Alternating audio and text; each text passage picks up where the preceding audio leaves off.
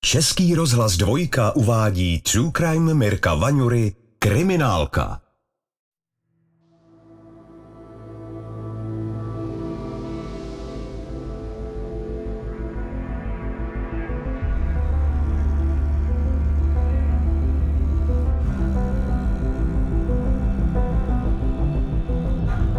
Bylo jaro roku 2017 a několik žen z obsluhy středověké tématické restaurace překvapilo neobvyklé vytržení z každodenní rutiny. Doslova je fascinovala podezřele vypadající dvojice návštěvníků. Muž, oblečený do královského kostýmu, se nezvykle láskyplně dvořil malé holčičce, převlečené za princeznu. Chovali se jako pár skutečných milenců a polipky, předávání jídla z úst do úst nebo hlazení před ženským personálem téměř neskrývali. Byly to všechno ženy, eh, které doma eh, děti mají, některé byly už i babičkami, takže se jim to nezdálo, ale v tuhle chvíli ještě ani netušili prostě, jak se zachovat. Středočeská vyšetřovatelka Dagmar Šnídrová popisuje typickou situaci spojenou s případem sexuálního útoku a zneužití se zdánlivě nejasnými hranicemi. Ženy z obsluhy středověké vesničky tehdy situaci vyhodnotili jako nevinou a pochybnosti odložili stranou. Na podzim je ale stejná dvojice v zábavním areálu upoutala znovu. Tentokrát šlo o školní výlet a muž z něho dívku vyzvedával mě oslovila naše paní sekretářka s tím, že přišlo takové podivné trestní oznámení nebo spíš podnět z jedné firmy tady z okolí. Ta firma provozuje určitou středověkou vesničku, kam chodí na návštěvu malé děti na prohlídku a bylo potřeba vlastně posoudit závažnost toho trestního oznámení. Tam se to týkalo oznámení eh, jedné dívky, která tam přijela s podivným mužem, asi 40 letým, a ten se k ní měl takovým nevhodným, nestandardním způsobem chovat. Že ji měl jako líbat, osahávat a podobně. Chtěli to oznámit, ale zároveň se báli, aby se nedopustili nějaké křivé obvinění, někomu neuškodili, takže ta situace pro ně byla jako hodně nepříjemná. Napsali to velice opatrně, ten oznamující mail, a vlastně postali to policii. My jsme museli prostě prověřit, jestli tam došlo k něčemu závažnějšímu. A ty žensky nás strašně upoutali, jak dokázali mluvit. U nich bylo vidět, že jsou prostě z toho jednání toho podezřelého zaskočený, že pro ně to bylo něco absolutně neobvyklého. Mě to tedy zaujalo tím, že to bylo na veřejnosti, že vlastně na veřejnosti, kde teda běžně chodili lidi, tam se prostě prohlíží určitý skanzen, dělají se tam různé výrobky, řemesla a tak dál, tak ten muž se tam procházel s asi osmiletou holčičkou podle těch oznamovatelek a opravdu mezi lidmi na místě veřejnosti přístupný měl různě osahávat, měl si dávat na klín obkročmo, měl jí líbat.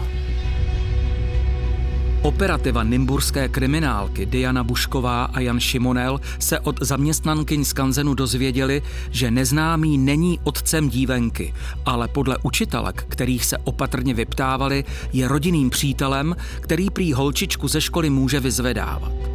Také si všimli, že auto, se kterým si muž holčičku odvezl, mělo potisk s reklamou na taneční školu.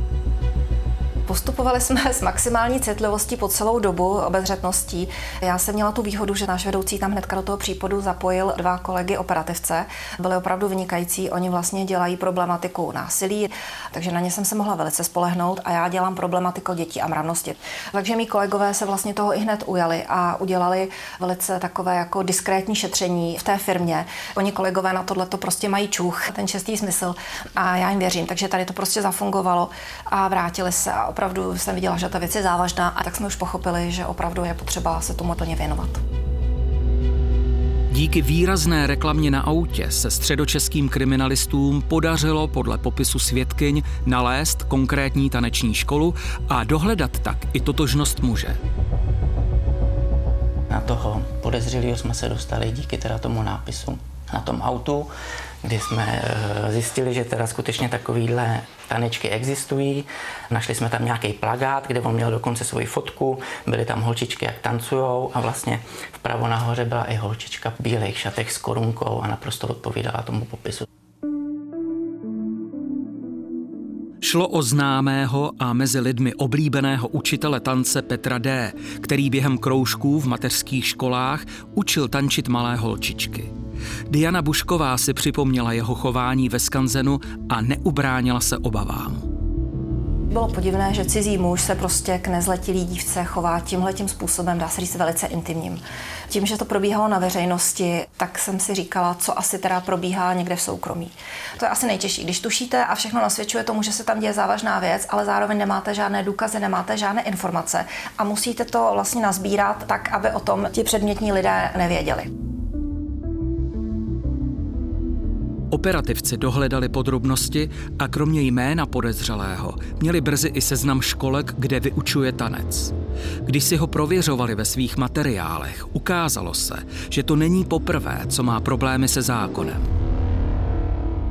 Již v minulosti bylo oznámení podáno na tu osobu, ale nedošlo tam v té době k nějakému návrhu na podání obžaloby nebo k odsouzení toho pachatele jsem si zjistil tu vyšetřovatelku, která to tam dělala a já jsem mi říkal, ale nespomínáš si, ty jsi dělala nějakého Petra a ještě než jsem začal něco říct, tak ona, pane bože, udělal něco. Hned byla zaskočená, jo. Jeli jsme za ní a tam díky ní jsme se teda dozvěděli, že on už tam byl vyslýchaný, že přiznal, že je pedofil, že má svý vlastní pedofilní stránky, který nazývá Pedopnia. Bylo to vlastně určité združení osob, které smýšleli, zabývaly se prostě sexem, který se týká dětí. On vlastně se tam sám jmenoval králem té pedonie, nazýval sám sebe králem pedofilů a tam vlastně poskytoval různé amatérsko-poloprofesionální rady lidem, kteří teda jako můžou mít nějaké sklony k pedofílii, různě tam jako radil a byly to poměrně jako až jako extrémní názory, kam tam až zacházel. On to tam tak hezky všechno popisoval, ale nepřekračovalo to hranu toho zákona. Jako jo. A to bylo strašně zvláštní, že on vlastně nejdřív figuroval na tom čepku, kde on pak měl komentáře a on, Plišáček, jak se strašně vychloubal a to, tak on tam přestřeloval. A i té komunitě to prostě potom začalo vadit, usměrňovali ho tam, ale on se nenechal a vlastně ho se potom dotklo, že oni ho tam tuď odstranili a na základě toho, že ho odstranili, tak on si založil ty vlastní stránky. I když předchozí prověřování Petra D. skončilo tím, že zákon neporušil, jeho stránky Pedonie se staly důležitým zdrojem informací pro policii. Když pak operativa pokračovala v šetření kolem jeho tanečních kurzů, všechno se začalo propojovat. Ten muž vlastně byl učitelem tance po různých školkách mateřských, takže jsme nakontaktovali mateřské školky, kde on učil, ale samozřejmě velice diskrétním způsobem, kdy jsme měli veliké, ale opravdu veliké štěstí, že všechny ty byly to samé ženy, které jsme tam vyslýchali, ty učitelky, pedagožky, tak opravdu oni nám samozřejmě museli podepsat mlčenlivost, že o tom nebudou někde hovořit, nicméně museli jsme i tak spolíhat, že se nikde, opravdu nikde nezmíní a opravdu oni to dodrželi. Oni to dodrželi, protože věděli, že viděli, pochopili, že věc je velice závažná. Podařilo se jim v tu chvíli tedy přesvědčit státní zástupkyni, že do výslechu dívky nepůjdou. Udělali šetření a zjistili, že je to učitel tance, který dělá externě učitele tance v mateřských školách po území hlavního města Prahy a středočeského kraje že tam vyučuje a s touto dívkou, že se stýká i nejenom v rámci nějakého přátelství, ale že ji sebou na ty tanečky vodí a představuje ji jako svoji asistentku. On vlastně byl vynikající manipulátor a perfektně komunikoval, uměl hrozně dobře vystupovat, vzdělaný člověk z rodiny teda právníků, to chování bylo neskutečně kultivované. Takže ti lidé na to slyšeli. On dokázal každému zalichotit, dokázal manipulant. Dokázal na tu jeho strunku zahrát, takže všichni ho milovali. On byl velice oblíben u těch učitelek, u těch dětí byl oblíben. Byl oblíben teda bohužel i u některých odborníků lékařských, kdy ho teda využívali i pro nějaký jako výzkumy. Takže on to měl jako opravdu velmi nastudované. I když informace z okolí Petra D. kriminálce potvrzovaly, že mají proti sobě inteligentního soupeře, do karet jim hrála jeho otevřenost na fóru pro pedofily. Zdálo se, že dívka, kterou nazýval svou princeznou a dělala mu oficiálně asistentku, je součástí mnohem závažnějších sexuálních hrátek a že její rodina o tom nemá tušení jak zjistila operativa, si ji vozil k sobě domů. Tenkrát vlastně on měl pronajatý byt na velice hezkém místě a my jsme měli tu informaci, věděli jsme, že s tou dívkou vchází odpoledne do toho bytu, ona u něj pobyde třeba 3-4 hodinky, a kde se teda snad jako údajně podle vyjádření školy nebo matky, už nevím, učí hrát na klavír a pak vlastně po několika hodinách z toho bytu s ním opět vychází a je převlečená, má jiné oblečení. Takže zřejmě se někde musela převléct, zřejmě u něj, takže jsme si kladli otázku, co se v tom bytě děje. Podle dalšího šetření, které policie zaměřila na rodinu dívky, se ukázalo, že matka na stránkách Pedonie aktivně vystupuje pod smyšleným jménem. Podezření, zda s neobvyklým vztahem své šestileté dcery přeci jen nemá něco společného, sílilo. To chování těch rodičů nám přišlo teda vysoce nestandardní. A tím, že jsme pak i zjistili, že ta matka vystupuje pod určitou přezdívkou na té pedonii, tak už nám to přišlo teda velmi, velmi nebezpečné vůči té dívce protože se ukazovalo, že maminka z největší pravděpodobností té holčičky ví, co se děje a že bychom to mohli udělat i na obchod s lidmi a vzhledem k věku dívky na znásilnění té dívenky byly povoleny potom odposlechy jejich telefonů, kde z té komunikace jsme získali další indicie, že doopravdy tomu je tak, že i matka té dívky ví, co vlastně ten náš pachatel s malou dívenkou dělá. Z telefonátů vyplynulo, že matka dívky musí tušit, co se děje. Otec ale zřejmě nic nevěděl. Byl často mimo domov a žádné podezření v souvislosti s ním policie neměla. Jan Šimonel vzpomíná, jak citlivě musela operativa v případu postupovat.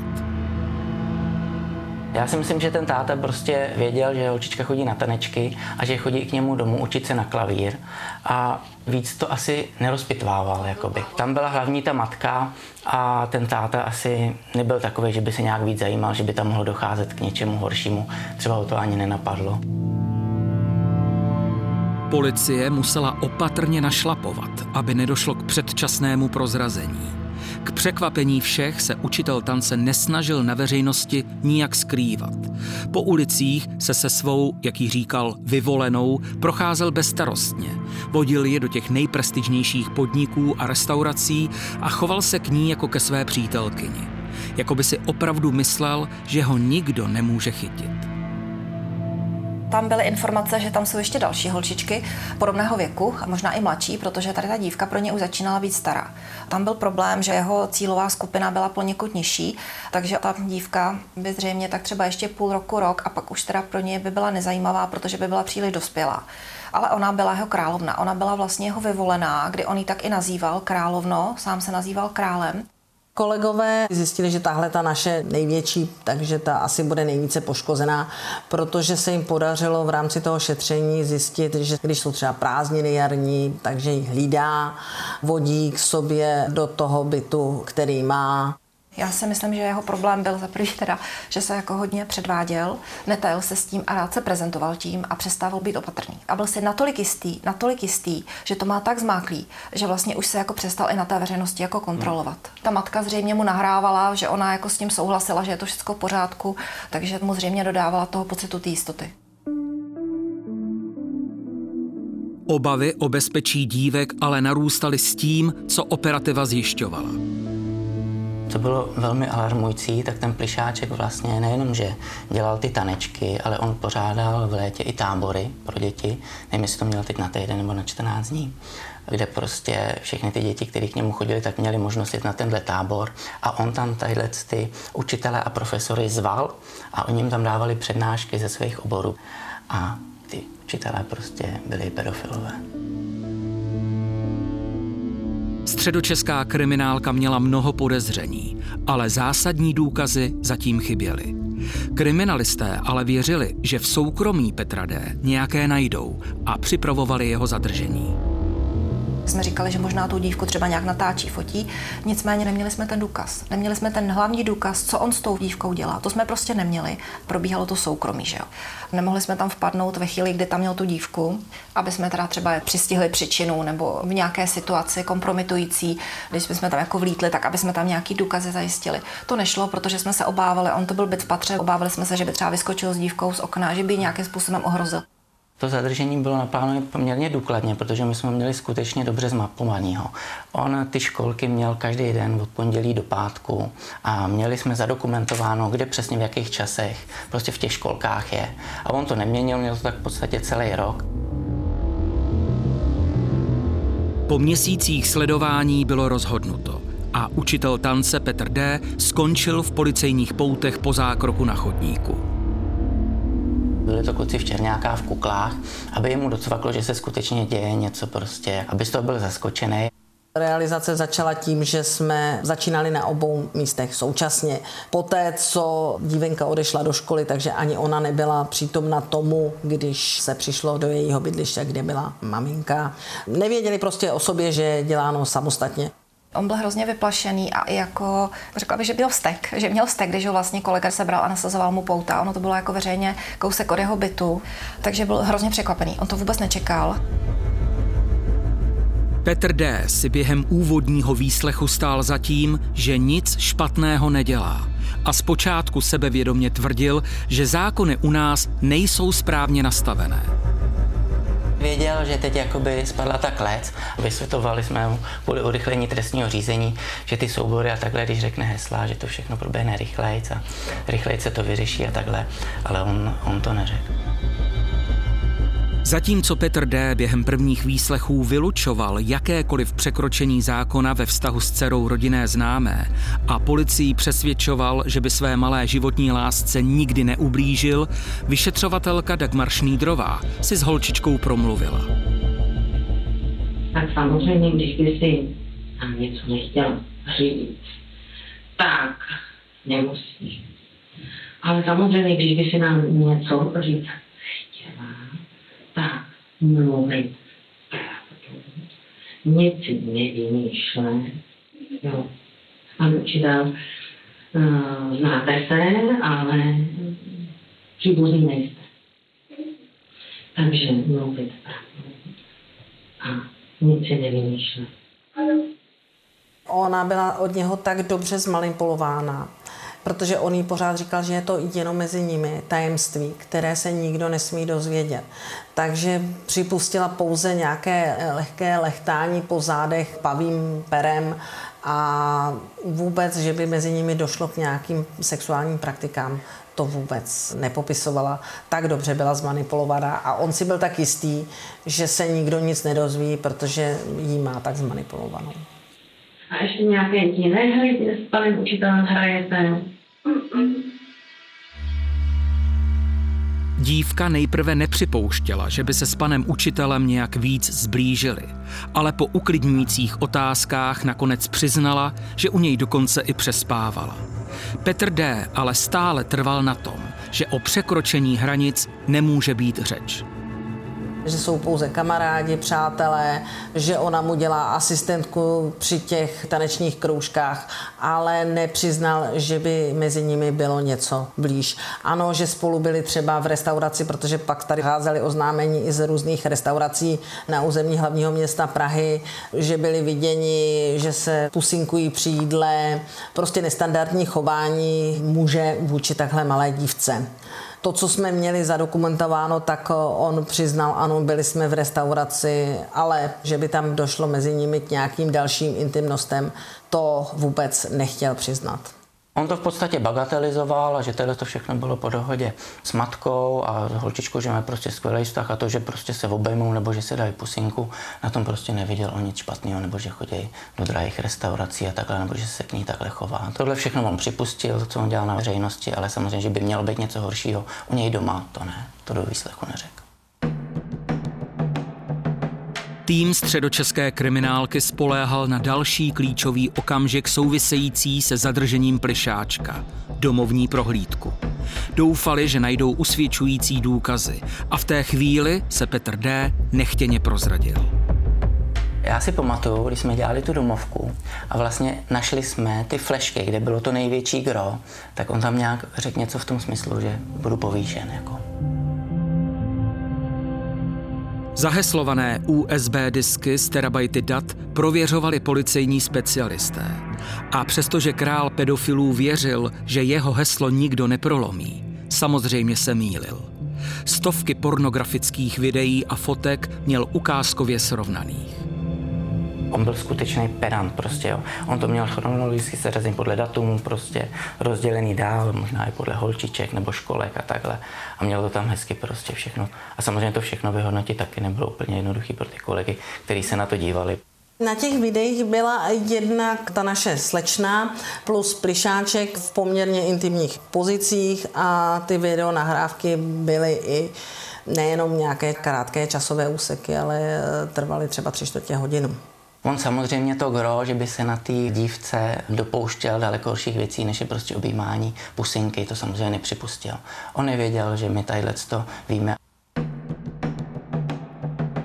Ani poté, co tým Dagmar Šnídrové zadokumentoval všechny pedofilní sexuální aktivity Petra D. a oznámil mu, co všechno už vědí, Plišáček svou vinu nepřiznával. On to stavil do role, že to bylo jenom pouze pro jeho potřebu, že to nikdy nemělo spatřit světlo světa a on si tu slečnu chtěl vzít, až dospěje. A tohle bude uchování na dobu, kdy byla v tom věku, který on jako pedofil preferoval. Soudní přelíčení s pedofilně zaměřeným učitelem tance se neslo v teatrálním duchu. Prohlašoval, že je nevinný a trest zničí jeho krystalickou lásku k šestileté dívce. Vidím, že běžný člověk nedokáže pochopit, jak jsem byl motivován, o co mi šlo.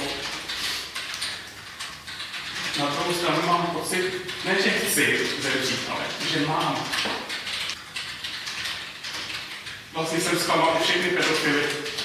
Taky jsem je vedl k tomu, aby nezneužívali a nakonec sám tentokrát prostě se takhle zvrhne. Velice si přeji, aby vrchní soud dneska při svém rozhodování uplatnil svrchovanou moudrost přiměřenou dávkou lásky. Po promítnutí sexuálních nahrávek plišáčka u soudu bylo jasné, že vše tak čisté a nevinné, jak prohlašoval, evidentně nebylo. Ačkoliv svou vinu částečně přiznával, opakovaně litoval především sám sebe. Za sexuální zneužití deseti dívek z pražských mateřských školek a jedné na tanečním soustředění byl pedofil Petr D. odsouzen na devět let do vězení a proti rozsudku se odvolal. Matka jeho údajné životní lásky odešla od soudu s podmíněným trestem tři roky za obchodování s lidmi. Ona sama se slepě do našeho pachatele Plišáka zamilovala a protože neměli žádné hlídání v rodině, takže ho brali jako rodinného přítele. Maminka potom v průběhu doby zjistila, že teda má nějaké pedofilní sklony, ale on ji přesvědčoval o tom, že prostě si na počká, až jí bude 15 a více. Pedokrál Petr D. se okamžiku, kdyby po odsezení trestu nastoupil k nařízené ústavní sexuologické léčbě, nedočkal. V dubnu roku 2020, dva roky poté, co ho zadržela policie, spáchal v Mírovské věznici sebevraždu. Vyšetřování policistů ale ukázalo, že se se zločiny spojenými s dětskou pornografií a sexuálním zneužíváním budou určitě setkávat i v budoucnosti.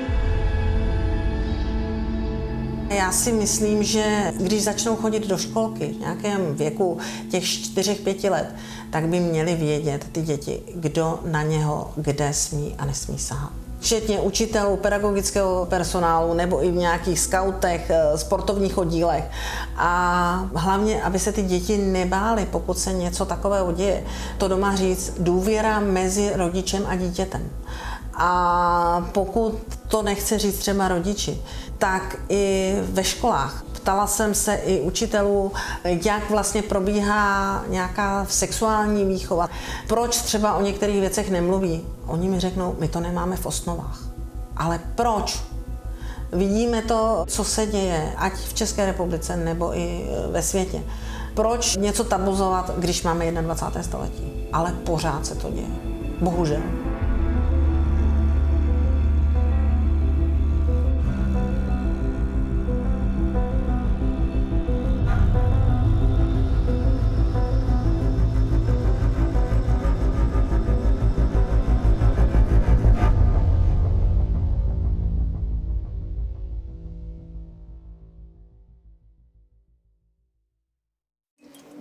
Zmizení jste věděl? Jo, věděl. A taky dobře víte, že jste tady kvůli tomu. Český rozhlas Vltava uvádí podcastový seriál Mizení. Chováte se ke mně jako k podezřelýmu. Psychotriller Mizení poslouchejte na webu Vltavy v aplikaci Můj rozhlas a na dalších podcastových platformách.